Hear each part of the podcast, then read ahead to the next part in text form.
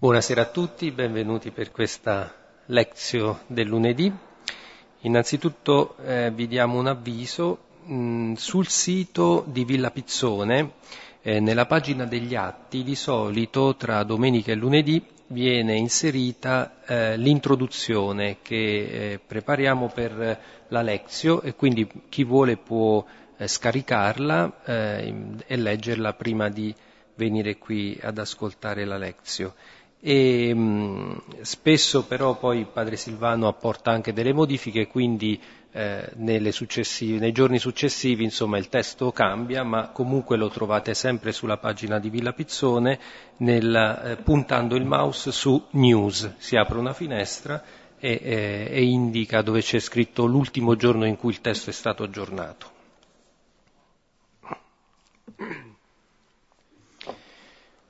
Ci salutiamo nel nome del Padre, del Figlio e dello Spirito Santo. Stasera per introdurci alla Lezio abbiamo pensato di proporvi eh, di pregare con il Salmo 115 che però è un salmo un po' particolare perché il, il, nella versione che abbiamo noi è inserito all'interno del 113, in realtà nel testo mazzoretico, il testo ebraico, è, è separato e allora se prendete il Salmo 113 eh, cominceremo a pregarlo dal versetto che dice non a noi Signore, non a noi, ma al tuo nome da gloria.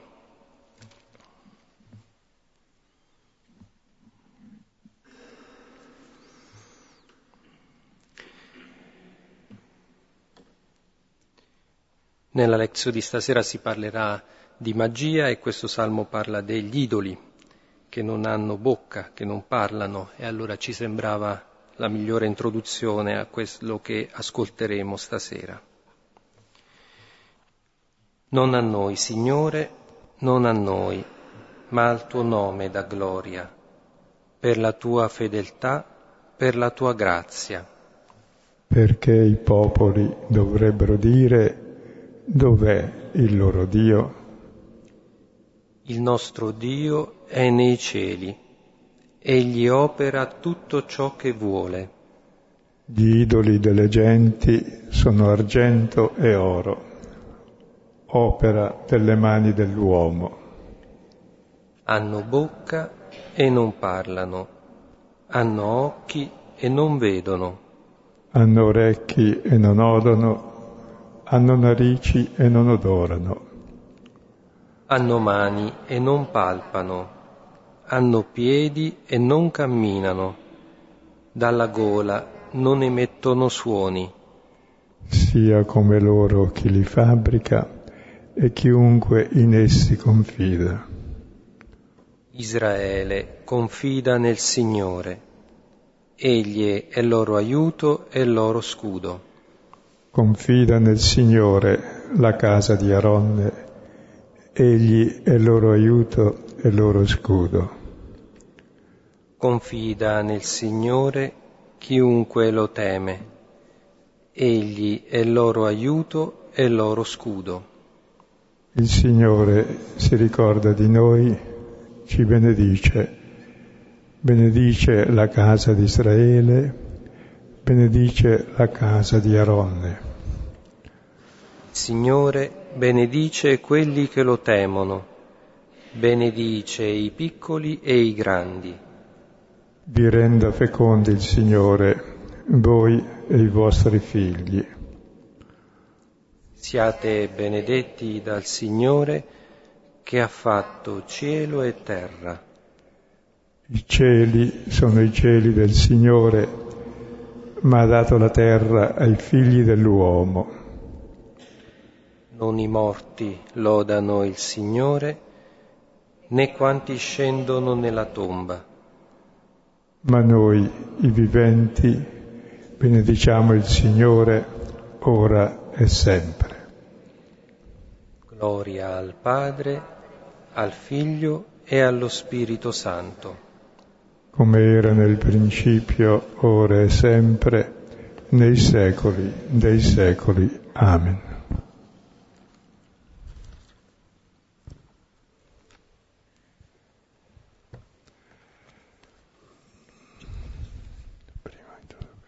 Siamo ad Efeso con Paolo e Luca nel soggiorno ad Efeso mette giù tante notizie che altrove non mette per fare un po' una sintesi del profilo e dell'evangelizzazione di Paolo, anche perché si è fermato tre anni e tre mesi.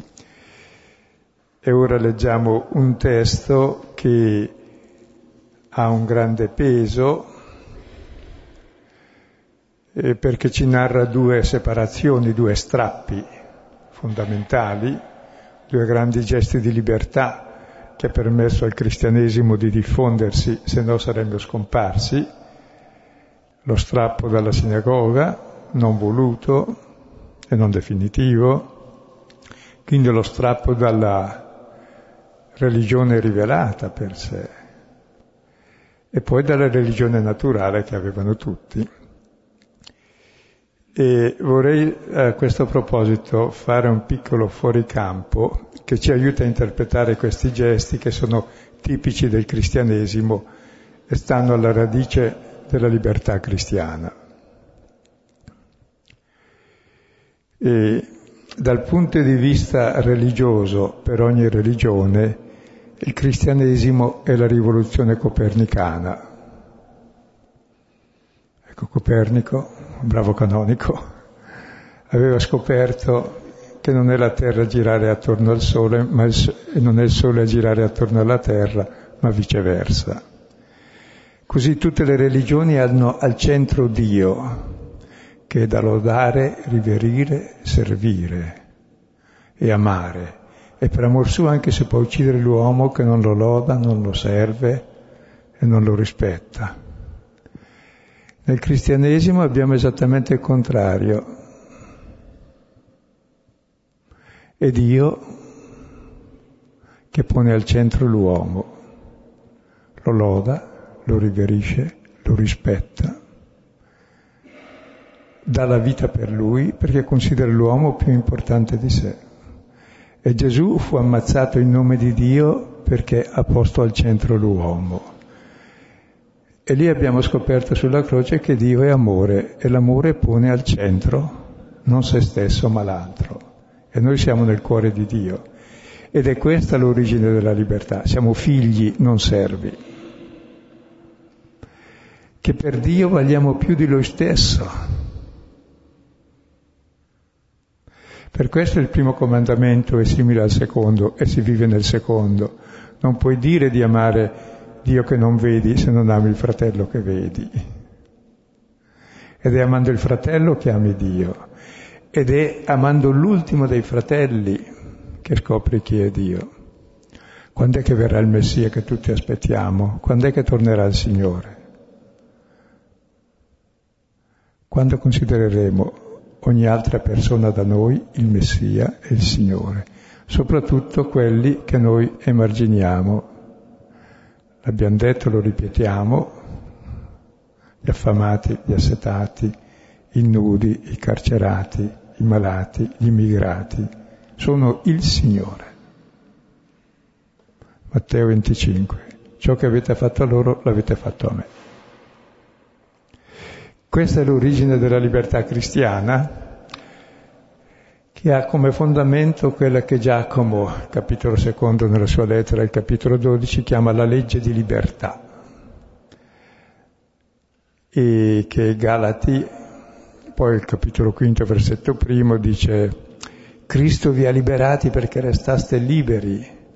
Versetto 13, siete chiamati alla libertà e spiega anche qual è la libertà, che la vedremo. Comunque questa libertà è l'essenza del cristianesimo e non è una cosa venuta dalla rivoluzione francese e neanche dal 68.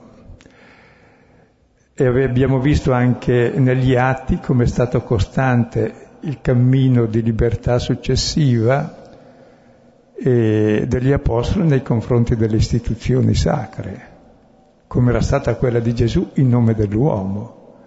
E la misura di tutto anche del concilio primo di Gerusalemme era proprio eh, l'intenzione di Dio di convertire Pietro a essere uomo. con Cornelio. E lo Spirito Santo era già lì e ci precede in tutti gli uomini. E la missione di Gesù è andare alle estreme periferie della terra, come dice il Vescovo di Roma. Quindi quello che lui dice non è un vezzo suo, è la sostanza del Vangelo.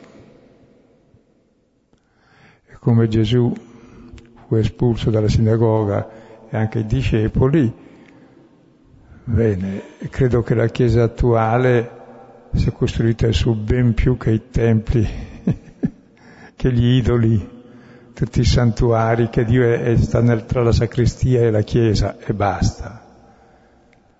E poi vorrei adesso aggiungere una piccola osservazione. È uscito un bel pamphlet di Mario Perniola, che è un filosofo romano di, di valore, con opere carine come del sentire cattolico, un'altra opera contro la comunicazione, quest'ultima è, è politica. E parlando di una persona italiana la chiama la realizzazione del 68, cioè che ha potuto stravolgere tutte le leggi facendo il contrario di tutto e quindi quella è la realizzazione del 68, che era la libertà assoluta. Questo lo dice credo con ironia perché non è scemo, anzi è molto intelligente, perché il 68 non era questo, perché quello di fare della legge quel che pare e piace è una cosa molto antica, lo dice anche Paolo, non usate la libertà per mangiare gli altri, per divorarvi a vicenda, oppure lo dice Dante Alighieri citando Semiramis, che libito felicito in sua legge. E poi andando più indietro, in Genesi 3.6, un abile comunicatore che si chiamava Serpente, che ha il veleno nella bocca, fece apparire bello, buono e desiderabile ciò che è brutto, fetido ed deprecabile. Quindi quest'uso della libertà sbagliata c'è sempre stato ma Dio la rispetta talmente la libertà dell'uomo che anche quando sbaglia non gliela toglie, perché è ciò che ci rende simili a Dio. E qui c'è tutta la tradizione biblica per sé, poi c'è la grande tradizione umanistica che conoscete di Pico della Mirandola, di Cusano, di Tommaso Moro, che deve continuare, e poi nel Vaticano II è continuata questa libertà. Poi purtroppo, io credo che ha ragione Perniola, perché subito dopo, ed erano nate bellissime cose, anche le comunità di base, il concilio aveva aperto la Chiesa al mondo e cominciato a chiudersi e la società e la Chiesa. E la libertà era il grosso pericolo. E allora la violenza ideologica o materiale è servita per creare questa situazione molto brutta dove adesso la libertà è usata per fare il contrario della libertà, prendere schiavi gli altri. E spiego. Il motivo dove anche noi di Chiesa abbiamo colpa è che non abbiamo usato il discernimento, noi di Chiesa. E spiego. In questi 30 anni la Chiesa e i movimenti ecclesiali non si diversificavano molto dallo stile attuale di cercare la ricchezza, il potere, il prestigio e l'apparire. Questa è la mancanza di discernimento, la non libertà, la schiavitù della Chiesa, gli stessi idoli che sono quelli che ci sono da sempre. La Chiesa era ben altro, era il concilio, l'aggiornamento, i preti operai, le comunità di base, l'opzione per i poveri, Don Milani, Don Mazzolari, Turoldi, tutti quelli che conoscete, la riforma liturgica, la riforma della Chiesa, di molte congregazioni anche, la nascita anche di congregazioni nuove come Madre Teresa e così via. Poi come personaggi grossi oltre Papa Giovanni Arrupe, Paolo VI, Lercaro, Cardinal Pellegrino, cioè Lazzati qui a Milano c'è gente esimia di una libertà assoluta, dove, della vera libertà evangelica, non clericali, mentre abbiamo avuto proprio anche, diciamo sinceramente, un episcopato e un clero e movimenti che hanno cercato il potere, e li vediamo, la ricchezza e il prestigio, e sono la causa appunto sono uguali a quelli che si criticano in quel libro di Perniola. Quindi dobbiamo dire il mea culpa. E il criterio di discernimento per la Chiesa di qualunque movimento, di qualunque scelta, è lo stile di Gesù. Lo stile di Gesù è quello del battesimo che si è fatto solidare coi peccatori, che morì sulla croce come bestemmiatore, come schiavo, in nome di Dio ovviamente, perché rispettava l'uomo. Perché invece di cercare la potenza di Dio, la ricchezza di Dio, il prestigio di Dio, hanno cercato la vera potenza di Dio che è la povertà, che è il servizio e l'umiltà. Ed è questo il criterio di discernimento dei movimenti della Chiesa, delle nostre scelte. È la mondanità della Chiesa che distrugge la Chiesa. E anche il costante invito del Vescovo di Roma di, da uscire da queste cose che ci chiudono dentro è, è fondamentale, è l'unica vera scelta cristiana che possiamo fare e se si è rovinata l'Italia non è perché siamo più cattivi degli altri, perché abbiamo avuto queste brutte cose, questa mancanza di discernimento a livello alto e di molti movimenti. Addirittura sembrava da scomunicare chi voleva un po' di povertà, un po' di umiltà, un po' di servizio del prossimo, come se dicesse cose eretiche. Ecco, ecco questa è una premessa per entrare nel testo di adesso che vedremo la libertà che hanno avuto i primi cristiani per uscire appunto dalla sinagoga e per uscire dal paganesimo. E le due cose noi si combinano perché in chiesa, che è la nostra sinagoga, c'è anche il paganesimo, cioè i nostri idoli di potere, di avere, di apparire. E poi la verniciatura, Dio ci serve per questo. Dico le parole di Benedetto XVI, eh? che diceva non si può usare il cristianesimo per ottenere vantaggi e potere. Se lo dice perché lo si faceva, no? Ecco. Quindi non sto dicendo nulla che sia contro nessuno, anzi, che Dio ci illumini a far noi stessi l'esame di coscienza. Adesso leggiamo il testo. sì. Entrato poi nella sinagoga, sì, il, ehm, allora oggi continuiamo la lettura del capitolo 19 degli Atti a partire dal versetto 8 fino al versetto 22. Entrato poi nella sinagoga, parlava con franchezza per tre mesi, discutendo e persuadendo a proposito delle cose del regno di Dio. Ora, poiché alcuni si indurivano e non ascoltavano, parlando della via, davanti alla moltitudine, staccatosi da loro, separò i discepoli, discutendo ogni giorno nella scuola di Tiranno. Ora ciò avvenne per due anni, così che tutti gli abitanti dell'Asia, giudei e greci, udirono la parola del Signore. E Dio operava portenti straordinari tramite le mani di Paolo così che anche sugli infermi erano portati fazzoletti o panni che avevano toccato la sua pelle, e le malattie si allontanavano da loro e gli spiriti cattivi uscivano.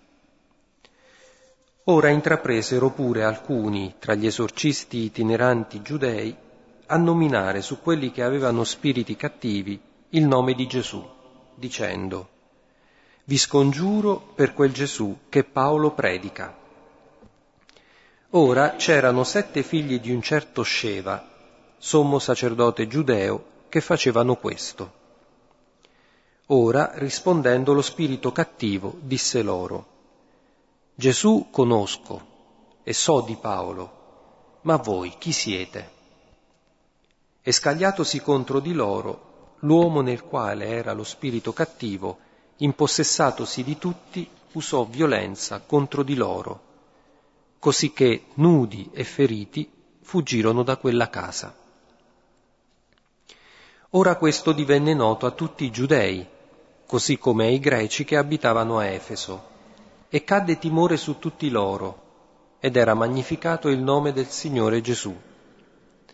E molti di quelli che avevano creduto venivano confessando e denunciando le loro pratiche.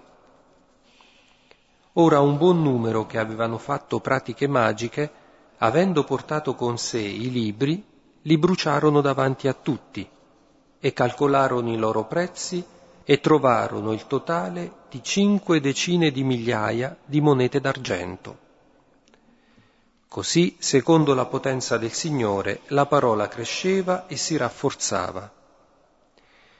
Ora come queste cose si compirono, Paolo propose nello Spirito, attraversata la Macedonia e la Caia, di andare a Gerusalemme, dicendo, dopo essere arrivato là, bisogna che io vada a vedere anche Roma. Ora, inviati in Macedonia due suoi aiutanti, Timoteo ed Erasto, egli indugiò del tempo in Asia.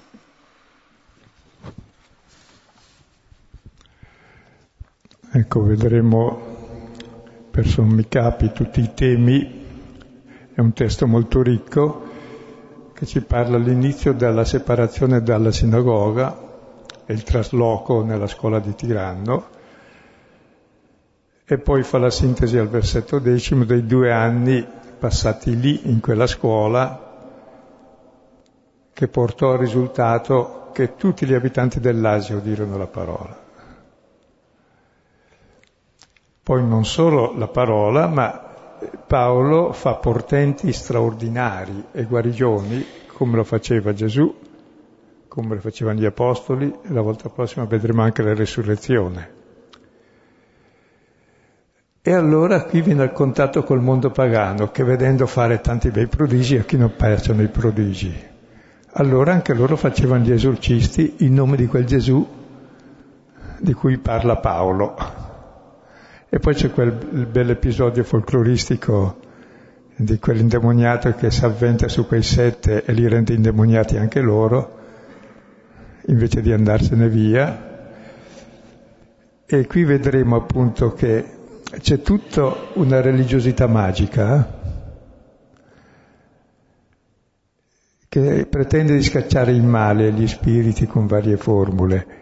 E quando hanno visto il risultato, i cristiani che già erano cristiani, di quel che era capitato a quello che usava il nome di Gesù in, in modo magico, che non ha tenuto nessun risultato, anzi ha ottenuto di essere indemoniato anche lui, allora molti cristiani, dovevano essere tanti, hanno portato i libri di magia che avevano in casa. Perché era diffusissima eh, tra Efeso era il centro della magia anche se venivano dall'Egitto ma avevano tutti, tutti i libri di magia. E vedremo la religione e il magico che è una cosa che sta sempre bene insieme. E poi nel finale si sottolinea che la parola cresce mentre c'è il rogo dei libri di magia e Pietro a metà del suo cammino apostolico, diciamo, ufficiale, mentre prima non era ufficiale, lo faceva per conto suo, e decide di andare a Gerusalemme e poi dice, e poi devo vedere Roma. E questo brano corrisponde più o meno, e vedremo che valore ha anche per noi, come la seconda parte del Vangelo di Marco, di Luca, scusate, al capitolo 9, versetto 51, Gesù indurisce il volto per camminare verso Gerusalemme, dove darà la vita per noi. E allora c'è tutto il cammino verso Gerusalemme, dove spiega qual è il suo spirito. E qui è a metà del ministero di Paolo, Paolo decide di andare a Gerusalemme, ma la sua Gerusalemme sarà Roma poi. Vedremo anche il significato di questo dislocamento. Quindi come vedete è ricca di, di temi sostanziosi, la separazione dalla sinagoga, il rapporto col mondo pagano e magico e il rogo, e l'andata a Gerusalemme e l'andata a Roma. Entrato poi nella sinagoga, parlava con franchezza per tre mesi, discutendo e persuadendo a proposito delle cose del regno di Dio. Ora, poiché alcuni si indurivano e non ascoltavano, sparlando della via, davanti alla moltitudine, Staccatosi da loro, separò i discepoli, discutendo ogni giorno nella scuola di Tiranno. Ora ciò avvenne per due anni, così che tutti gli abitanti dell'Asia, giudei e greci, udirono la parola del Signore. E come vedete, in poche righe, ciò avvenne per due anni, quindi concentrano due anni e la prima cosa è che Paolo entra nella sinagoga come sempre e farà così anche dopo, eh, anche se si separa qui. Va nella sinagoga e parla con franchezza per tre mesi, discutendo e persuadendo a proposito delle cose del regno di Dio. Con la parola regno di Dio è rarissima in Luca, ecco negli atti viene fuori cinque volte, come nel Vangelo, credo, no? Nel Vangelo un po' di più. Eh, nel Vangelo di Luca si, a Gesù viene chiesto ma quando verrà il, il, regno di Dio? E Gesù risponde che di fare attenzione perché non viene in modo prevedibile. E infatti immagino che anche i giudei che ascoltavano le parole di Paolo in sinagoga non se lo aspettavano che proprio quello fosse quell'annuncio, quel, quel Paolo, quel confratello eh, nella fede eh, fosse proprio lì ad annunciargli che in realtà il regno di Dio era venuto nella persona di Gesù. Non è visibile e, e si dice che in mezzo a noi, e, eh, Silvano commentava questo dicendo che è in mezzo a noi aspettando di essere in noi, perché nel testo c'è appunto eniumin, proprio nel testo greco, in noi. Negli Atti degli Apostoli il regno di Dio compare, la, la parola regno di Dio compare all'inizio, quando anche gli, eh, gli, Apostoli chiedono a Gesù ma è questo il tempo che lo ricostituirai? E ancora Gesù dice non spetta a voi eh, sapere i tempi e i momenti, ma riceverete forza dallo Spirito Santo. Poi lo troviamo quando Filippo predica ai Samaritani e gli annuncia il Vangelo del regno di Dio nel nome di Gesù, poi lo troviamo quando Paolo e Barnaba ritornano dal primo viaggio, eh, ritornano ad Antiochia e lì parlano appunto dicendo, e qui probabilmente per esperienza personale, che bisogna attraversare molte tribolazioni per entrare nel regno e loro ne sapevano qualcosa. E poi alla fine proprio del, degli Atti degli Apostoli, al capitolo 28, quando Paolo arriva a Roma, ecco c'è ancora lì regno di Dio come vedete questa parola esce in tutti gli snodi degli atti, all'inizio alla fine, la prima uscita verso i Samaritani, poi eh, quando fanno il primo viaggio e adesso che sta andando a Gerusalemme. E il regno di Dio è Gesù, il Re, in concreto. Quando Gesù annuncia il regno di Dio è giunto, il regno di Dio è qui, il regno di Dio è esattamente ciò che lui fa e dice, è Dio che regna, in lui che fa così e dice così. E noi siamo chiamati appunto a fare come lui, a dire come lui, in modo tale che questo diventi lo stile del regno di Dio, che è lo stile delle beatitudini appunto. All'inizio dicevi, eh, riferivi quel eh, racconto dei rabbini che si chiedono quando è che arriva il regno e uno dice, beh, quando vedremo nell'altro eh, il Messia. E mi veniva in mente che anche Boneffer parlava del fratello come il sacramento, quindi la presenza per cui anche noi possiamo annunciarci a vicenda la presenza del regno, riconoscendolo, se lo riconosciamo, presente negli altri, e anche Francesco, se non sbaglio, diceva mio fratello, mio Signore. Ma non è un modo di dire. Non sono le nostre fantasie su Dio che sono Dio, ma sono realmente le persone che sono immagine e somiglianza di Dio in carne e ossa. Bene, e, e lì nella sinagoga però comincia a esserci dopo tre mesi, molti hanno creduto ovviamente, alcuni si indurivano, quindi pochi sostanzialmente, e non ascoltavano. e parlavano della via. La via indicava la legge, ecco la nuova legge è la via, è Gesù stesso, che è la via, la verità e la vita. È colui che ci insegna che Dio è Padre, noi siamo figli, e la via è la libertà dei figli, appunto. Allora, davanti a tutti, si stacca da loro. Qui nel testo eh, c'è una parola, si dice che Paolo è apostata, cioè si pone fuori. E, e, questo è significativo perché appunto il cristianesimo nasce, si sviluppa con questo atto di apostasia, con questo atto di distacco senza il quale sarebbe comunque rimasto all'interno del giuda- dell'ebraismo, del giudaismo, come un'eresia. E quindi qui ecco, dovremmo forse riflettere su questi primi eh, anni di vita della Chiesa in cui i cristiani sono eretici, nascono appunto come un'eresia rispetto a ciò che c'è già dal punto di vista religioso e tra l'altro la religione rivelata, perché comunque il cristianesimo rimarrà sempre nella scia dell'ebraismo, è quella la, la santa radice, no? eh, però rispetto a questo c'è, c'è, è necessario un atto di distacco, perché appunto è per riconoscere in Cristo la, questa, eh, la presenza, il regno appunto. E la sofferenza di Paolo che perseguitava i cristiani appunto, perché dicevano qualcosa che non rientrava nell'ordine, deve essere stata molto grossa. E ne abbiamo una bella elaborazione in Romani 11 dove questo distacco, essere apostati, ecco, non è definitivo, anzi loro sono la radice, loro sono l'albero, noi siamo innestati a quello, e se i pagani si convertono in massa, e dice per stuzzicare la gelosia dei fratelli maggiori.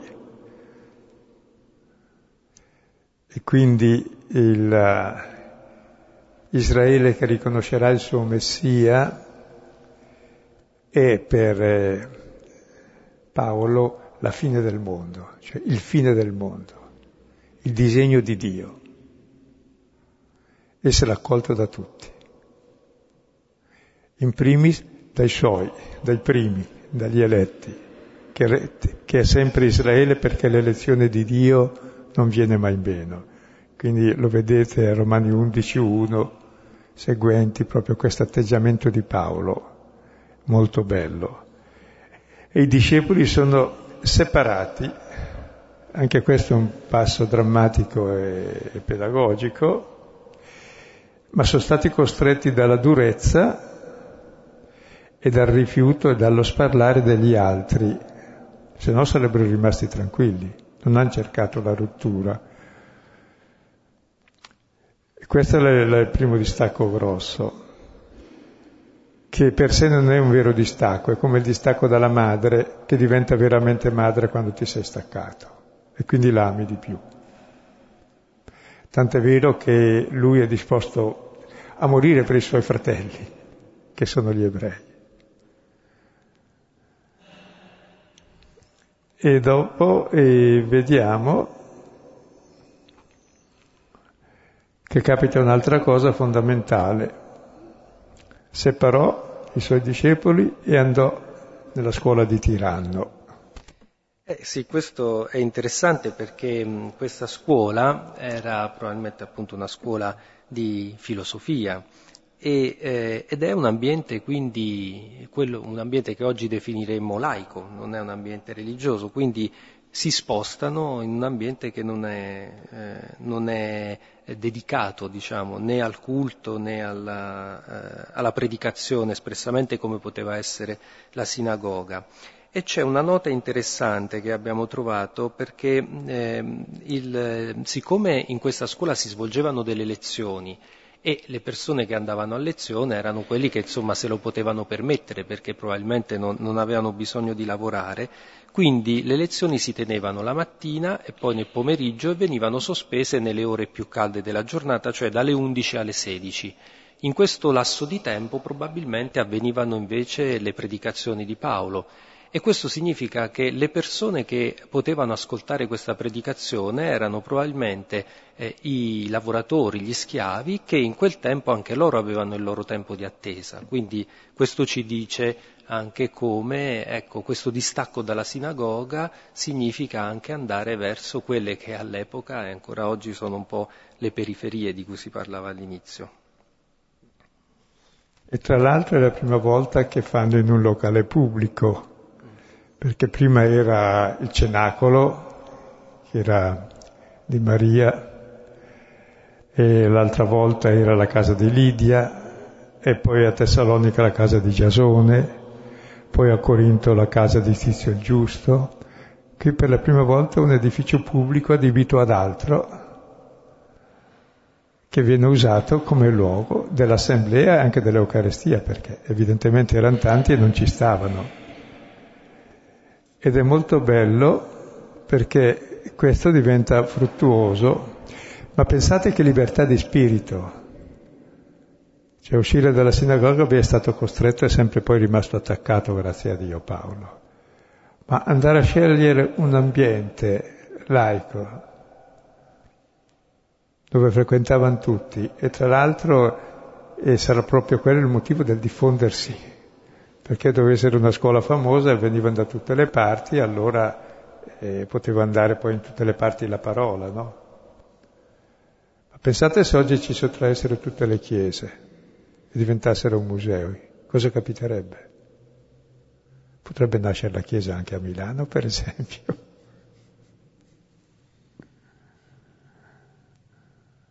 La chiesa non è fatta di muri, fatta dalle persone che ci sono dentro e che si aprono a tutti gli altri, non dei muri che ti separano dagli altri. Tant'è vero che le chiese nostre, innanzitutto si è chiamata chiesa che vuol dire l'assemblea, non l'edificio.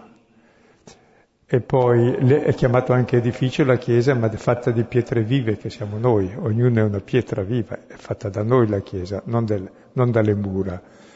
Poi quando Costantino così ha dato il, permesso di trovarsi pubblicamente, si trovava nella basilica, cioè nel mercato, o nella cattedrale, nel luogo del mercato dove c'era il tribunale, dove c'era più gente, magari in udienza c'era più, più eh, spazi più sgombri. Dopo l'hanno chiamata Duomo, che vuol dire la casa, è rimasto nel nome ancora la tradizione che in fondo l'ambiente è laico, non è il tempio che è separato, questo voglio dire. Tempio vuol dire separato, mentre invece da noi Dio è in mezzo a noi ed è in noi ed è casa ed è famiglia, è la gente, è l'assemblea. E difatti anche la grande riforma del concilio che la Chiesa, si, la gente si possa vedere in faccia e far comunità rispetto a vedere le spalle di chi parla, così si vede il grande mistero che sono le spalle del prete, ma insomma non è un gran mistero vedere invece il mistero di Dio in tutte le facce, e questa è, è la grande cosa. Il risultato di questo qual è? È che nasce questa comunità che doveva essere abbastanza particolare è una comunità che nasce eh, fidandosi della parola di, di, Paolo, tra l'altro, quindi eh, forse noi non riusciamo ad immaginare eh, fino in fondo cosa può essere stato questo momento di doppia separazione attraverso il quale nasce la Chiesa, perché eh, se pensiamo a provare cosa può significare trovarsi in una sinagoga dove c'è un Paolo che predica che Gesù è il Messia, eh, e credere a questo annuncio al punto di eh, staccarsi da quelli della propria parte, i propri affetti, comunque persone con cui si condivide una fede, un'appartenenza, dei de legami, immagino anche legami familiari, insomma, o, o, comunque persone con cui ci si trova bene, ci si intende, si parla la stessa lingua. Eh, ecco, andare poi a ritrovarsi in una scuola di filosofia, un posto appunto laico.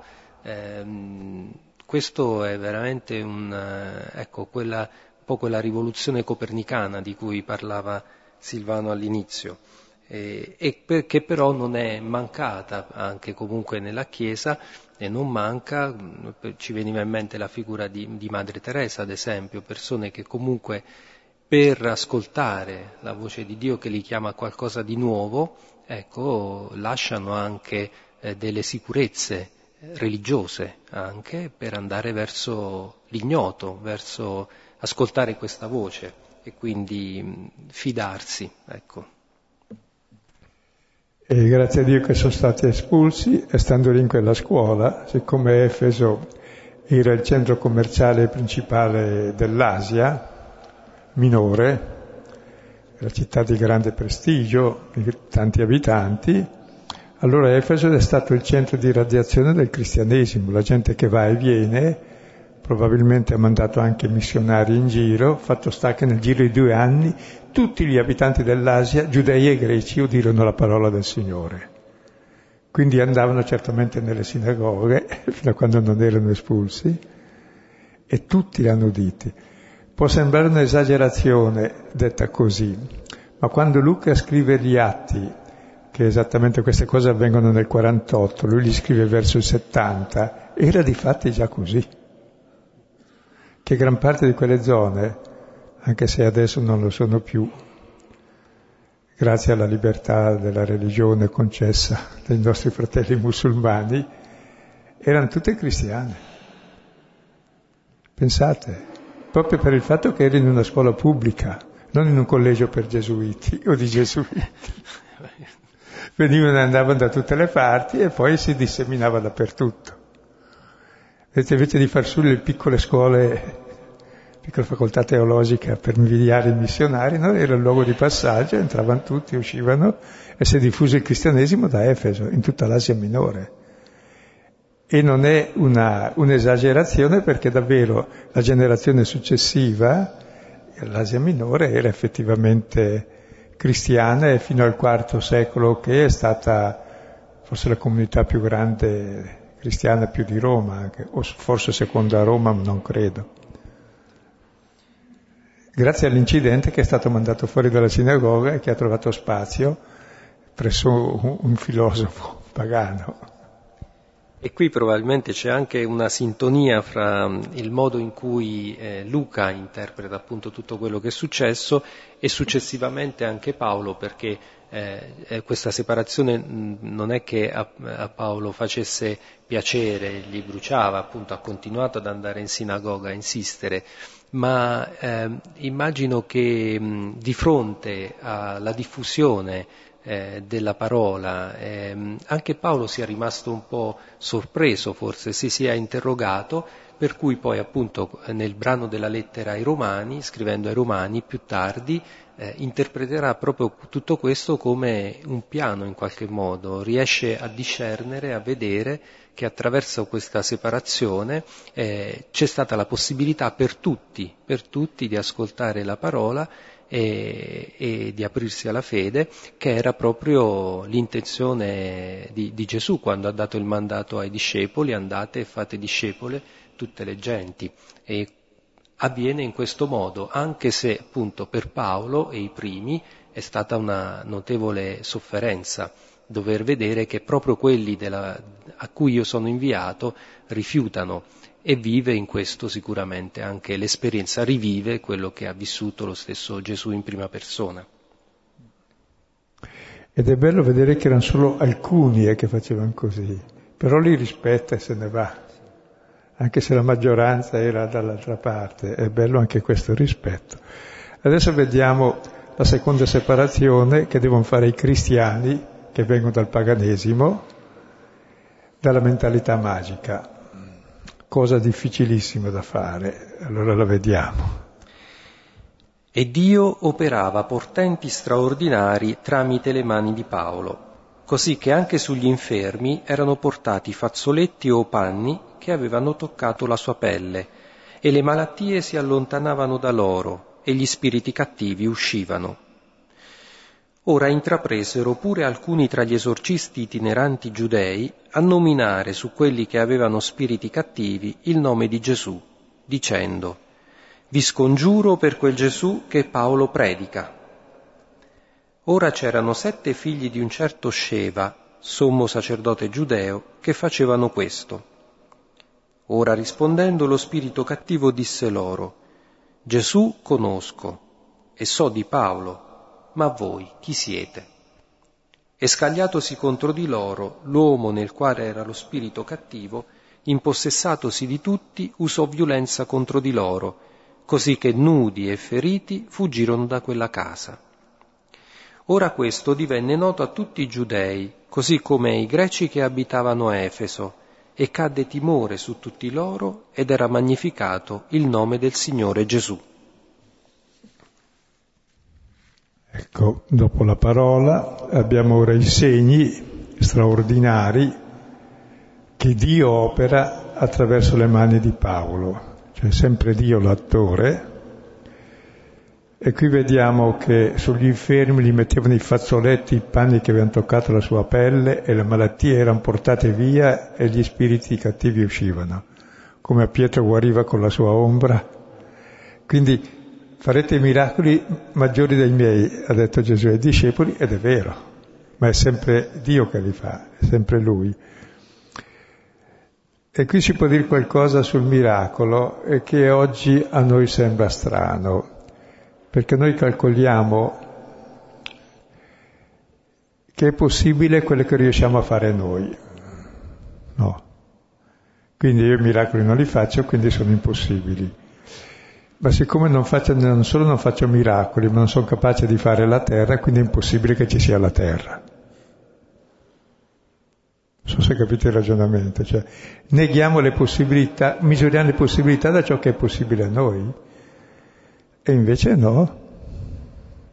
Perché noi abbiamo possibilità infinite anche noi, la stessa materia possibilità infinite, se uno la conosce. E il corpo stesso è abitazione di Dio. E Dio è davvero presente in tutte le cose.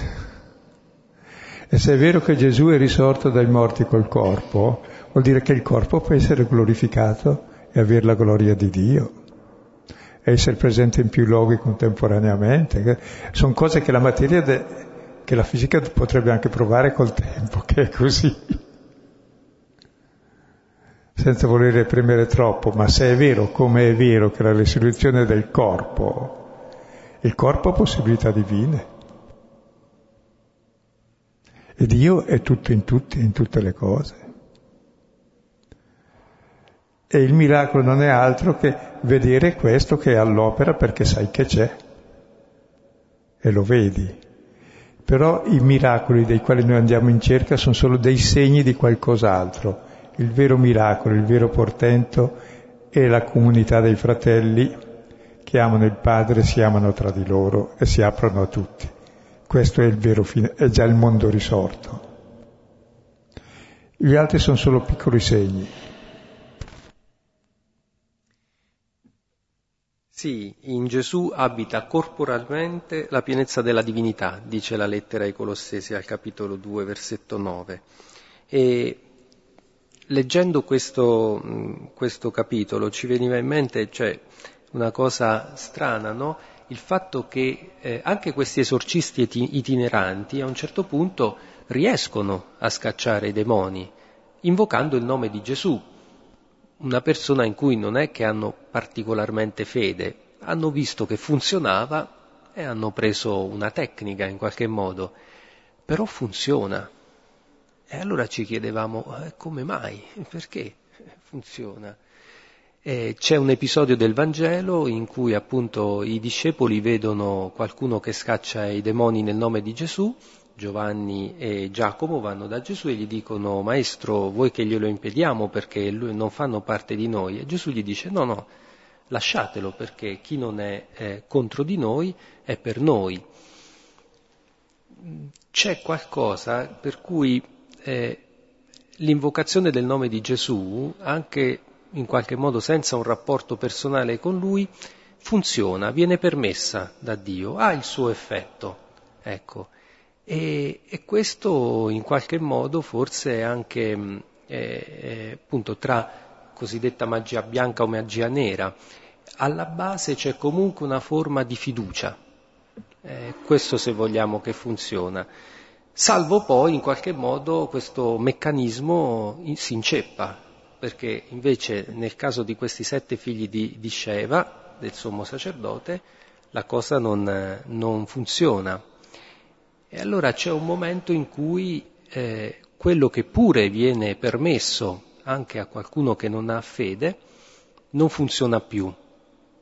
E attraverso questo, eh, diciamo, incidente, attraverso questo inceppamento del meccanismo, eh, viene rivelato invece eh, la verità, viene rivelato il fatto che eh, è la fede in Gesù, è nel nome di Gesù che è possibile eh, fare queste cose, scacciare i demoni e vincere il male. E allora lì ecco che eh, nasce eh, a quel punto la fede, si parla di timore, ecco, nasce un timore, quel nome che non è la paura, ma eh, la consapevolezza di essere di fronte a qualcosa di straordinariamente grande, forte, potente, che ha una sua efficacia, ma anche una sua libertà, perché si tratta appunto di un Dio personale, non di un idolo, non è il meccanismo a volte può funzionare, ma poi fino a un certo punto. E, e questo, appunto, attraverso questo anche passa un, un piano in qualche modo. E, e appunto c'è una, un, un'efficacia di tutto questo per la rivelazione del nome. Alla fine il nome di Gesù era appunto magnificato. E tutto questo poi lo legavamo, ci pensavamo, riflettendo insieme, è in fondo all'Eucarestia. Eh, si parlava prima di questa rivoluzione copernicana per cui non è eh, l'uomo, non è Dio appunto al centro, non è tanto in tutte le religioni ci sono delle forme, o c'erano, ci sono ancora delle forme di sacrificio eh, a Dio, nel cristianesimo invece è il contrario, nell'Eucarestia quotidianamente o eh, la domenica possiamo osservare il contrario, Dio che fa sacrificio di se stesso per noi ed è presente corporalmente e lì viene in qualche modo ricapitolato tutto, come dice la lettera agli Efesini. L'Eucarestia è questa ricapitolazione nella materia del pane e del vino di tutto ciò che esiste, perché appunto eh, Eucaristia è, è fare, rendere grazie, è la lode a Dio, e tutto ciò per cui rendiamo grazie, tutto ciò per cui siamo grati e quindi è nell'amore, lo portiamo nell'amore di Dio, è lì presente, eh, resta in eterno. Pensavo che la differenza grossa forse tra la magia e il miracolo, che poi per noi è semplicemente un segno della liberazione dal male, e il male è quello che ci impedisce la verità, che è sapere di essere figli, essere fratelli, che ci impedisce di amare in fondo il male e l'egoismo. Il discriminante è forse il denaro. Ricordate Anania e Safira che volevano conservare un po' di denaro, ma non per l'andato, ma per far bella figura erano attaccati al denaro. Ricordate Simone che voleva condannare, condannare e comprare il potere di dare lo spirito. Così questi esorcisti che facevano itineranti di mestiere, eh, appunto questo mestiere, evidentemente avevano dei vantaggi, se no mica lo facevano come lavoro. Quindi la differenza tra lo spirito di Dio che ci libera dal male e la magia innanzitutto è, la prima cosa è la ricerca di denaro e di potere. Quante volte usiamo il nome di Dio per avere vantaggi, per avere potere, per avere prestigio? Questo qui è, è peggio della magia, è la perversione. Strumentalizzare Dio in fondo, per i propri fini negativi, mentre Dio è grazia, e poi credo ci sono tante forme di magia non facili da smascherare anche nei credenti. Non so, cercavamo di individuarne qualcuno. Possiamo vederne qualcuna? Sì, eh, per esempio una cosa che ci veniva in mente un po' è magari, ad esempio, l'uso del latino per cercare di eh, magari creare un po' un alone di mistero. Ecco, poi nessuno capisce niente, però eh, si usa magari il latino, eh, oppure anche in qualche modo, l'abbiamo già detto la volta scorsa, anche questo lezionario che, che abbiamo, che non ci aiuta, eh, perché non, non, ci aiuta nella comprensione, eh, spezzetta e non si riesce a seguire eh, eh, per bene, per filo e per segno, una narrazione continua che ha il suo senso, che va letta dall'inizio alla fine, altrimenti si salta di qua e di là senza veder bene tutto il messaggio, senza capire la concatenazione degli avvenimenti, perché appunto è nella sequenza delle cose, così come si sono svolte e così come le hanno messe insieme gli evangelisti, quelli che ci hanno tramandato la parola, che eh, la parola ha il suo senso, eh, ci permette di, di, comprenderla, è un tutto organico. Eh, più la leggiamo, più ci rendiamo conto di tutti gli agganci che ci sono fra una parte e l'altra, è davvero un corpo eh, unitario e dividerlo significa perdere, fargli perdere la sua efficacia. E praticamente se tu non conosci Gesù, non lo puoi amare, non lo puoi seguire, hai fiducia semplicemente nei vantaggi che te ne vengono, sono poi il denaro e il potere, questa è magia. Puoi giustamente fare un lezionario che impedisce di conoscere Gesù e la parola magica cosa serve? Per avere il potere sugli altri che sono ignoranti e far dire al Vangelo il contrario di quel che dice. Così celebrare in una lingua che nessuno capisce, ma mica per far mistero. Ma Gesù non fa nessun mistero, ha rivelato il mistero. Il mistero l'ha fatto Satana nascondendoci Dio. E Gesù ha rivelato il mistero di Dio, che è Padre, e ama tutti, e dà la vita a tutti e per tutti. Capite che tutto quel misterioso con cui circondiamo la religione in realtà è magia perversa. Oppure ritenere che se io faccio queste cose avviene quella cosa. E no, queste sono anche da curare patologicamente se io faccio tante novene ottengo questo, o faccio la catena di Sant'Antonio, o faccio... Poi uno può, faccia pure tutte le devozioni, magari è meglio dire 25 rosari, così pensi alla Madonna, invece che, che vedere la televisione, che è, tra l'altro la vera magia è fatta dalla televisione, il vero idolo perché magicamente agisce e fa miracoli. Guarda. Tutti pensano così, tutti dicono così, più miracolo di questo. Anche la borsa dell'economia funziona secondo quello lì, ma capite in che mondo magico viviamo, di distruzione. Eh, infatti ci sono tante parole magiche no? che eh, creano ciò che dicono, eh, producono l'effetto che vogliono, in particolare quando eh, vengono ripetute continuamente cose false e poi alla fine si avverano. E quella è magia.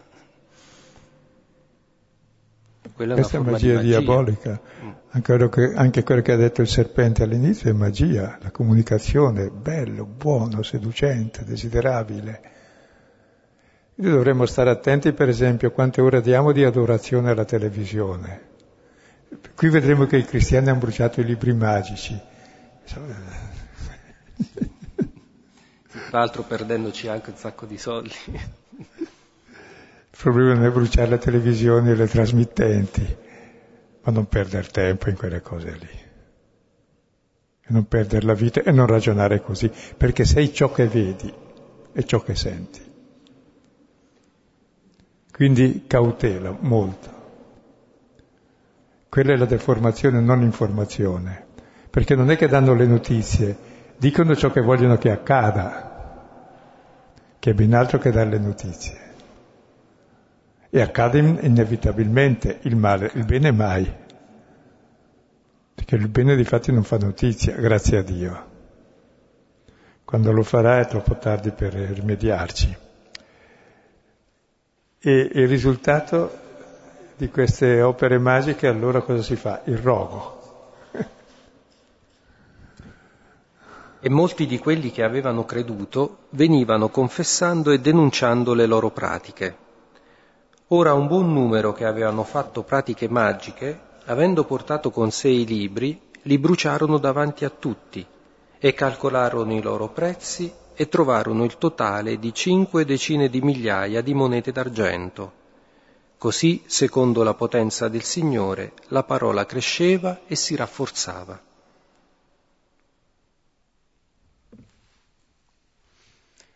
Allora, che, fa, che famo dei libri magici? Di tanto ciarpame che abbiamo in giro e che funziona tremendamente perché ci condiziona il modo di agire e di pensare. Ma pensate, dall'oroscopo uno, se non, se non sente l'oroscopo il mattino, non sa cosa fare. E poi ci crede. E poi, Ti condiziona, certo. Sì, anche se non crede in Dio. Eh. Poi si realizza sempre, è chiaro. Quel che pensi lo realizzi tu. Dici adesso cado, chiaro che cadi. Adesso sono scemo. Beh, hai capito qualcosa? Forse stai uscendo. Sì, qui appunto vediamo eh, questo timore, no? questa conversione che avviene eh, in chi praticava queste, operava queste pratiche, eh, perché mh, c'è questa disponibilità, cioè non è soltanto dire va bene, basta, non lo facciamo più, eh, è anche eliminare questi strumenti che si è capito che non sono buoni eh, e perdendoci, eh, rimettendoci con le proprie tasche, perché se abbiamo detto eh, la, la, magia ehm, è basata su questo interesse personale, eh, sul guadagno, sul potere, sull'acquisizione di prestigio, allora questo bruciare questi libri e eh, non a caso appunto Luca ci tiene a sottolineare, a dirci quant'è il valore di questi libri, eh, perché dovevano costare anche parecchio. Eh, un, una moneta d'argento, un pezzo d'argento è il salario di una giornata, quindi abbiamo fatto il calcolo, sono 150 anni di lavoro se non mi ricordo male, abbiamo fatto un po' il conto, 50.000 pezzi d'argento quindi ehm, queste persone hanno davvero capito eh, eh, che eh, queste pratiche non, non, vanno bene, che c'è qualcosa di più profondo, anche la, la guarigione, la liberazione dal male eh, richiede una relazione personale, una fede che va riposta in una persona e non in queste pratiche che a quel punto non servono più se ne liberano. Il vero segno di liberazione è questa disponibilità, questa capacità di eh, rinunciare al proprio interesse. Ma non potevano venderle come hanno suggerito gli apostoli, poi quella lì che era poi 30 denari, il salario di un anno, qui sì, però... 150 anni, che bene si sarebbe fatto con quei soldi? Eh, ma chi dice di vendere quello lì è Giuda e Iscariota che infatti viene notato aveva la cassa ed era ladro e quindi insomma era anche lui in questo interesse personale. Poi per carità è Giuda è lì con Gesù, anche lui ci crediamo, ma è stato perdonato, però eh, in quell'occasione sicuramente era sempre un po' per interesse personale. Anche poi vendere quei libri voleva dire diffondere la magia. Certo. Quindi denaro sporco, da non riciclare. Ecco, infatti. Meglio bruciare. Tante cose andrebbero bruciate, poi stiamo attenti ai loghi, perché hanno fatto anche il logo della biblioteca di Alessandria. I cristiani dicono che sono stati i musulmani e, e probabilmente hanno ragione, loro dicono che sono stati i cristiani, ma è difficile che abbiano ragione perché con quel che fanno ancora adesso voi sapete che sono, l'anno scorso sono stati uccisi, sapete quanti cristiani? L'ho già detto l'altra volta, credo, ma vale la pena di ripeterlo. Solo l'anno scorso 105.000, uno ogni 5 minuti, solo perché cristiani. E siamo nel 2012 l'anno scorso, quest'anno saranno di più, credo. Per dar l'idea, appunto, eh, quanta poca libertà c'è e in nome di Dio sono tutti uccisi quelli, chiaro. Tanto per avere l'idea di che libertà c'è. E poi quelli che sono proprio venduti la testa all'ammasso in Italia e nel resto del mondo, al Dio borsa, al Dio potere, al Dio di tutte le vaccate che vi vengono in mente. Infatti una cosa da sottolineare nel testo, da capire bene, perché appunto quando si parla di roghi poi vengono in mente i roghi delle streghe, comunque abbiamo fatto anche noi molto male, credendo di strappare, di togliere di mezzo il male, abbiamo ucciso delle persone che, innocenti, ma anche se fossero state colpevoli.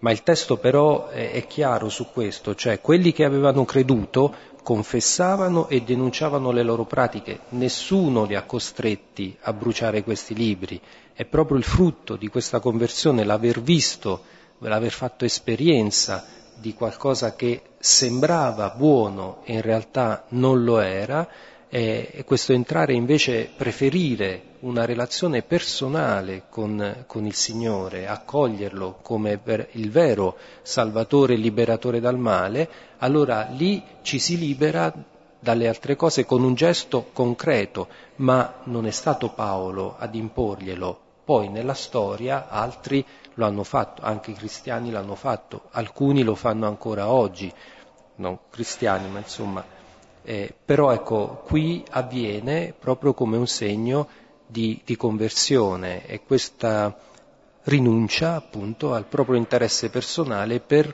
guadagnare un bene decisamente più grande. Circa i roghi, i forni crematori erano roghi, soltanto 5 milioni, guarda che roba. Dio mio, sono cose da vergognarsi per, finché esisterà l'umanità. In nome del dio razza. Razza non so che pesce sia, ma... Capite? Eh, sono cose tremende. Questo è noi cristiani, tra l'altro. È quel che si è fatto anche prima con le streghe, altrettanto, e con le crociate, altrettanto. Quindi davvero è, è un tema dolente e bisogna davvero che non ci pentiamo dei peccati altrui ma dei nostri quando facciamo queste cose ancora adesso nelle crociate di vario tipo. E adesso vediamo il finale, che la parola cresceva e si rafforzava. Secondo la potenza del Signore la parola cresceva e si rafforzava. Ora, come queste cose si compirono, Paolo propose nello Spirito, attraversata la Macedonia e la Caia, di andare a Gerusalemme, dicendo, dopo essere arrivato là, bisogna che io vada a vedere anche Roma. Ora, inviati in Macedonia, due suoi aiutanti, Timoteo ed Erasto, egli indugiò del tempo in Asia. Ecco, qui siamo alla svolta decisiva degli atti e nella vita di Paolo ed è a questo punto che Paolo propose nello Spirito può essere, oppure si mise nello spirito, si mise in animo di attraversare la Macedonia e la Caia visitare le comunità e poi andare a Gerusalemme. È bello questo ritorno sempre a Gerusalemme, eh, da dove il Signore è partito, è stato assunto. E da lì parte ogni missione e da lì andare a vedere Roma, e bisogna che questo avvenga. Quando tutte queste cose si compirono, richiama Gesù che nel momento mm, in cui stavano per compiersi i giorni del suo essere assunto, indurì il volto per andare a Gerusalemme e mandò messaggeri, anche lui ne invia due, in Macedonia vedremo, per preparare il ritorno, e Gerusalemme è stato il luogo di partenza d'arrivo di Gesù e il luogo di partenza di tutte le missioni. Paolo ora torna a Gerusalemme dove Gesù ha dato la sua testimonianza e va via da Gerusalemme, arriva a Roma che è il centro mondiale del potere e sarà quella la sua Gerusalemme, dove darà la vita. E così si compie il tragitto che aveva ordinato Gesù ai suoi discepoli e quello che costituisce la Chiesa, essere suoi testimoni da Gerusalemme alla Giudea, alla Samaria, fino agli estremi confini della terra. E perché il cristianesimo ha questa mania di arrivare al Finisterre? Ecco perché la mania di Dio che vuol salvi tutti gli uomini e vuole che nessuno si perda. E come Gesù è finito a Gerusalemme sulla croce e sulla croce è arrivato non solo al finisterre, ma alla fine di Dio, all'abbandono di Dio, a essere maledetto, bestemmiatore, a essere morto, a discendere agli inferi, è andato nel punto più lontano in assoluto Gesù sulla croce. E l'amore di Dio sulla croce ha raggiunto l'ultimo degli uomini, l'abbandonato da Dio, il bestemmiatore, lo schiavo, il non Dio proprio, l'abisso. Ecco, questo sarà per Paolo Roma.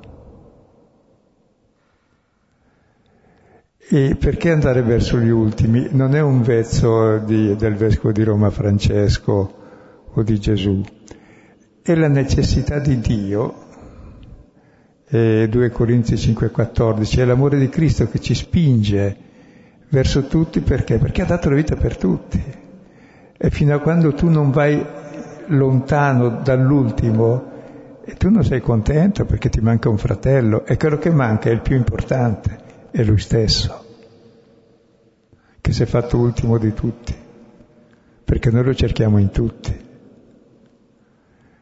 Ed è questo che muove la Chiesa, fino agli estremi confini della terra, non mania di grandezza o di potere o di chissà che cosa, è questo amore che ci spinge lì. Ed è questo il senso della missione che il Vescovo di Roma sta affermando e che può finalmente è la cosa più bella che ci sia ed è lo spirito genuino della Chiesa che deve uscire da sé, come ha fatto Gesù, che era in forma di Dio, rinunciò alla sua essere Dio per farsi uomo e fatto uomo si fece ultimo di tutti, si umiliò fino alla morte, alla morte di croce e per questo è Dio. Ed è in questa missione che Dio veramente diventa quel che è tutto in tutti. Allora ci sono giorno dopo giorno in questa missione i cieli nuovi e la terra nuova, dove abita la gloria di Dio, perché noi siamo capaci di vederla e di farla uscire. Sì, e questo poi non è un caso che susciti speranza da più parti infatti si sente, e anche da persone appunto lontane dalla Chiesa, eh, lontane o che si, si, professano non credenti, da più parti appunto sentiamo dirci che eh, Francesco in questo momento è un segno, un grande segno di speranza, ma questo è, è giusto, è logico che sia così, perché, perché appunto è la testimonianza in parole ed opere di questa tensione verso i lontani, verso gli ultimi, verso i confini della terra. Eh, e, questo, e questo dà speranza, questo porta appunto i frutti che abbiamo letto anche stasera in, questo, in queste parole che abbiamo ascoltato. Pensate alla differenza tra certe sette anche cristiane che fanno proseliti per essere potenti loro, per essere in tanti, vanno fuori a tutte le periferie del mondo, si esce anche di chiesa dappertutto perché i fratelli sono lì, no? Se no non riconosco il Signore. Semplicemente uso la religione in forma magica per avere il potere, il denaro, il prestigio. Sono le tentazioni che ha avuto Gesù è che molte, sì, molti cristiani, anche congregazioni religiose, lo fanno per mestiere. Il nome di Dio è per far tanto del bene. Bisogna stare attenti perché ci manca lo Spirito di Cristo. Sì. Ecco, mentre tu prendi il microfono, e davvero i, se in Italia c'è questa situazione è perché c'è stata mancanza di discernimento nella Chiesa, che invece di seguire il concilio, che poi voleva semplicemente riportarci al Vangelo, una vita più evangelica, ecco, abbiamo cercato di mantenere il potere, i vantaggi, eh, anche avere un po', un po', più di soldi, almeno l'8 per 1000 con Abazzecolo, ma sono tanti lo stesso. E il prestigio, non è questo il cristianesimo. Non è questo, questo si chiama l'egoismo. E usare Dio per egoismo, per affermare se stessi. E allora eh, finalmente si respira una boccata d'aria. E ringraziamo Dio, ecco.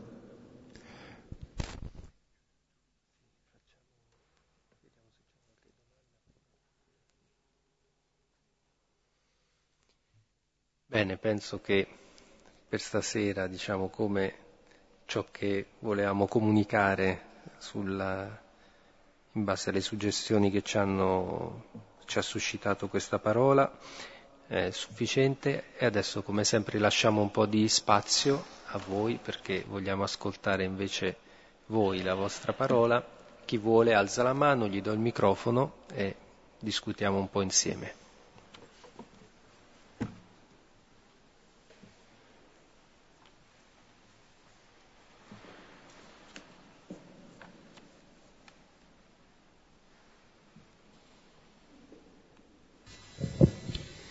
Questa sera ha avuto molte risonanze.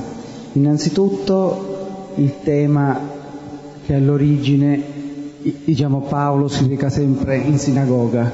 Riattualizzando questo messaggio cercavo di capire qual è oggi la sinagoga dove devo andare io.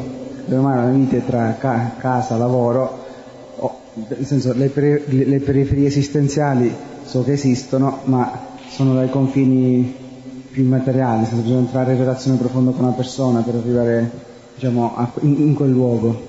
E quindi mi chiedevo, senso per me stesso, dove devo andare oggi. Poi come seconda riflessione era un rammarico più che altro perché qua dice il testo che tutta l'Asia ascoltava la parola del Signore, l'Asia minore, ma il rammarico per, sempre riattualizzando il messaggio, questa parola non è diciamo, ascoltato come ai tempi di Paolo in Asia, visto che non sto a spiegare la situazione della seminore attualmente. E poi quando sì, mi ha scandalizzato, diciamo, quando ho parlato di magia nella Chiesa, riferendosi a un bieco attaccamento alla tradizione, ho detto vuol dire che stasera parla di Halloween, della, perché di solito ogni anno c'è questa polemica, come tutte le polemiche che si ripetono ogni anno, e vabbè, chi fa discernimento sa cosa fare, però oh, nel senso non so che gravità o peso possa avere questa cosa, visto che ha la sfortuna di cadere, di sovrapporsi alla, alla festa dei santi, però nel senso non, non, non avrei mai pensato che alle magie della Chiesa, nella Chiesa, potessero essere quelle che ha detto, grazie. Parlate magari più lentamente e sobriamente in modo che tutti capiscano perché io faccio fatica a capire. E che c'è rimbombo, credo, no? Marco diceva eh, quale sinagoga eh, oggi devo andare ma secondo me, non lo so, io non andrei in sinagoga. Personalmente direi che Francesco parla delle periferie esistenziali, ma guardate, se noi andassimo nelle periferie, quelle proprio fisiche della città, lì sono i luoghi di evangelizzazione. E per esperienza personale posso dire che nelle periferie tutte le città sono costituite da un centro e poi c'è una periferia dove mettiamo tutto quello che non vogliamo vedere. Ecco, se noi cominciassimo ad andare nelle periferie, e qui lo dico anche per noi religiosi, ecco, questo sarebbe già quella rivoluzione copernicana del, del, del primo cristianesimo e del cristianesimo che, che, di cui parlava Silvano, secondo me. Io ricordo per esempio che nel 1970, quando ero a Milano, le prime letture bibliche le ho potute fare o al parco del castello che era aperto o nella casa dello studente occupata da lotta continua nella sala che avevano dedicato a Antonio Gramsci. Nelle chiese era vietato. per avere l'idea delle sinagoghe. Ed era appena finito il concilio.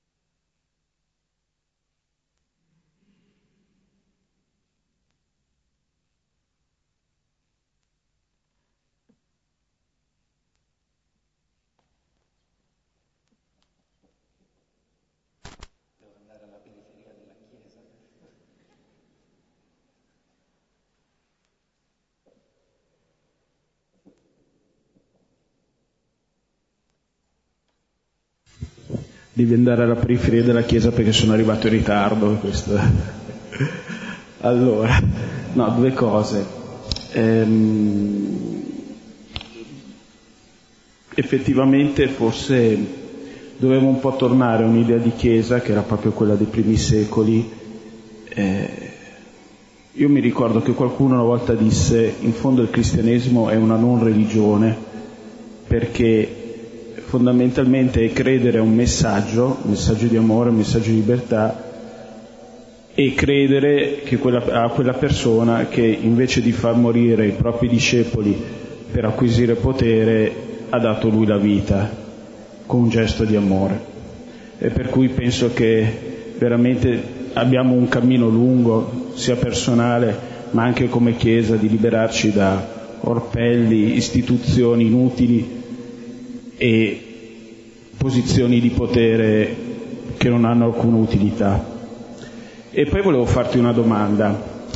E come c'è stato il distacco dalla sinagoga eh, con gli occhi di Dio e coi suoi tempi, magari la, la, la separazione che c'è stata a partire dal Cinquecento tra la Chiesa, diciamo così, cattolica e poi le varie chiese, le varie chiese evangeliche potranno avere eh, nel compimento dei tempi una, una fioritura, diciamo così, nel vero senso del, del Vangelo, nel, senso, nel, vero senso di vivere la vita anche delle chiese in pienezza, di, di seguire veramente insomma, il messaggio evangelico al di là delle proprie differenze di rito e di adesione o meno al vescovo di Roma. Non lo so, volevo farti questa domanda.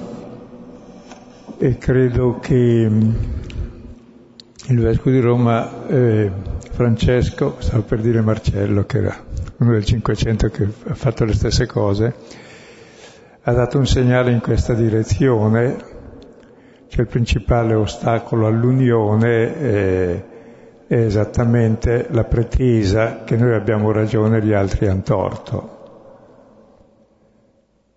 In realtà la Chiesa è una non perché siamo tutti omologati sotto un unico capo e diciamo tutte le stesse parole, leggendo lo stesso manuale, credere, obbedire e combattere, ma siamo una comunione nella diversità. È l'unico modo di far comunione, l'altro si chiama cannibalismo religioso, ma ha nulla a che fare col cristianesimo, ecco. E poi circa la sinagoga, eh, chiaramente invece c'è il rapporto profondissimo che è stato riscoperto dal Concilio, ma già da tanti altri prima, delle nostre radici ebraiche, insomma, la prima Chiesa, Gesù, i profeti, gli apostoli, la, la promessa, è per loro in primis. E noi siamo l'olivastro innestato sull'ulivo, quindi non possiamo staccarci da lui, se no per, prende, perdiamo la nostra linfa. Cioè se non si considera Gesù anche nel suo contesto di promessa che troviamo nella Bibbia diventa un albero senza radici, cioè gli fai dire quel che vuoi, mentre invece è tutto in un contesto, ed è il compimento della promessa di Dio. E comunque il cammino credo lo si fa proprio attraverso il saper porre gli altri al centro e non se stessi. Fare come Dio.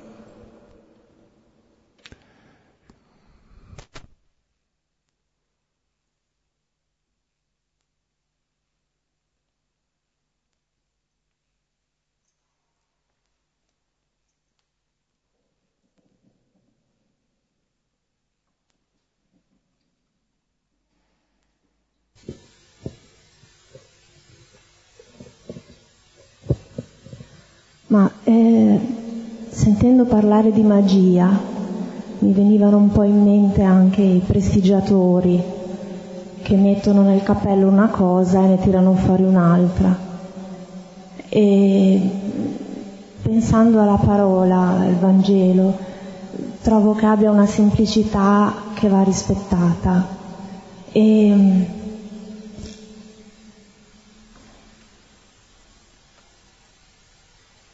anche una difficoltà che va rispettata e che è parte della sua efficacia. E penso che manipolarla troppo anche per, per avvicinare magari le persone alla fine rischi di, di rovinarla.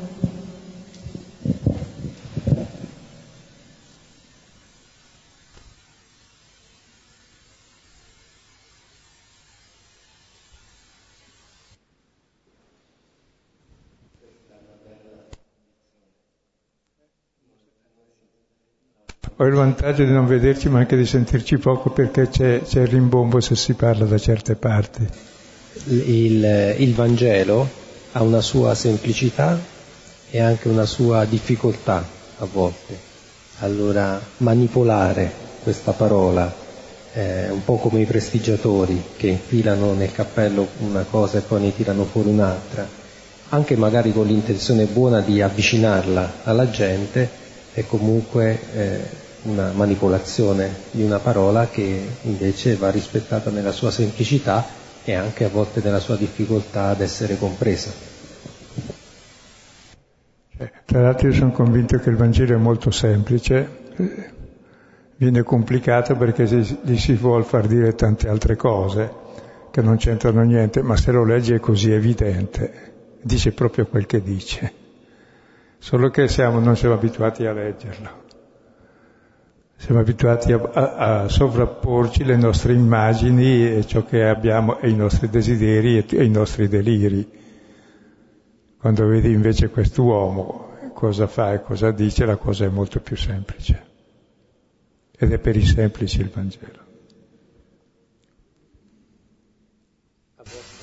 A volte una difficoltà è, è il contesto storico di cui si deve tener conto eh, le attualizzazioni devono partire cercando per quanto è possibile di inserire questa parola eh, nel contesto storico dove è nata, eh, perché altrimenti appunto le si può far dire un po' di tutto. Allora è un po' quello il tentativo eh, di l'attualizzazione che cerchiamo di fare, è quella di leggere nelle condizioni in cui questa parola è stata proclamata, cercando di immaginarle, di ricostruirle, di eh, eh, cosa può dire oggi, quali sono quelle condizioni che Paolo ha trovato quando si è staccato dalla sinagoga o quando appunto hanno preso le distanze dalla magia? E quali sono queste situazioni analoghe oggi, eh, qual è il contesto in cui la parola, questa parola che abbiamo ascoltato Poi anche direi, capisco su certi libri dell'Antico Testamento ci vuole una conoscenza storica e anche tecnica, ma i Vangeli sono realmente elementari anche gli atti degli Apostoli. Li può capire chiunque, anche senza contesto, sapendo che la sinagoga vuol dire quello, che il greco vuol dire pagano, che l'altro vuol dire ma cose elementari. perché ha mille vocaboli, per esempio il Vangelo, che sono tutte cose concrete e non dice nessuna idea, dice solo dei fatti e i fatti uno li capisce nella misura in cui li guarda, li contempla, li sperimenta. Poi l'acqua bagna dappertutto, la notte è buia dappertutto, il sole illumina dappertutto e quindi sono solo queste parole, acqua, aria, cielo, terra, le parti del corpo dell'uomo e azioni elementari come amare, odiare, nascere, vivere, morire, essere malato, essere sano, camminare, essere paralizzato. Quindi sono cose normali che ogni persona capisce e nessuna idea c'è dietro e nessuna dottrina, se non quell'uomo che facendo queste cose è stato ucciso come bestemmiatore perché ha posto al centro l'uomo, l'ultimo di tutti, l'ha messo al centro di tutti. Questa è la cosa evidente del Vangelo, che tutti capiscono, anche gli schiavi.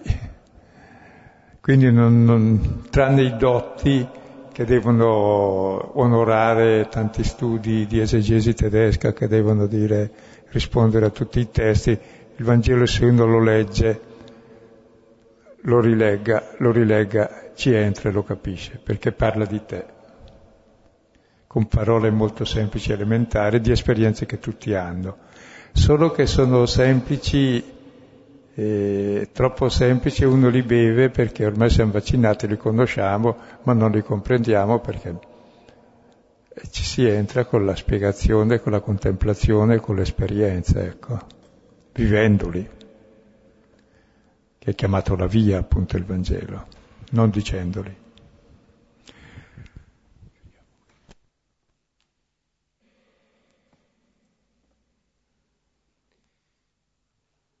Concludiamo come al solito pregando insieme con la preghiera dei figli, la preghiera che il Signore ci ha insegnato. Padre nostro, che sei nei cieli, sia santificato il tuo nome, venga il tuo regno, sia fatta la tua volontà, come in cielo così in terra. Dacci oggi il nostro pane quotidiano e rimetti a noi i nostri debiti come noi li rimettiamo ai nostri debitori e non ci indurci alla tentazione, ma liberaci dal male. Amen. Nel nome del Padre, del Figlio e dello Spirito Santo. Amen. Buonanotte.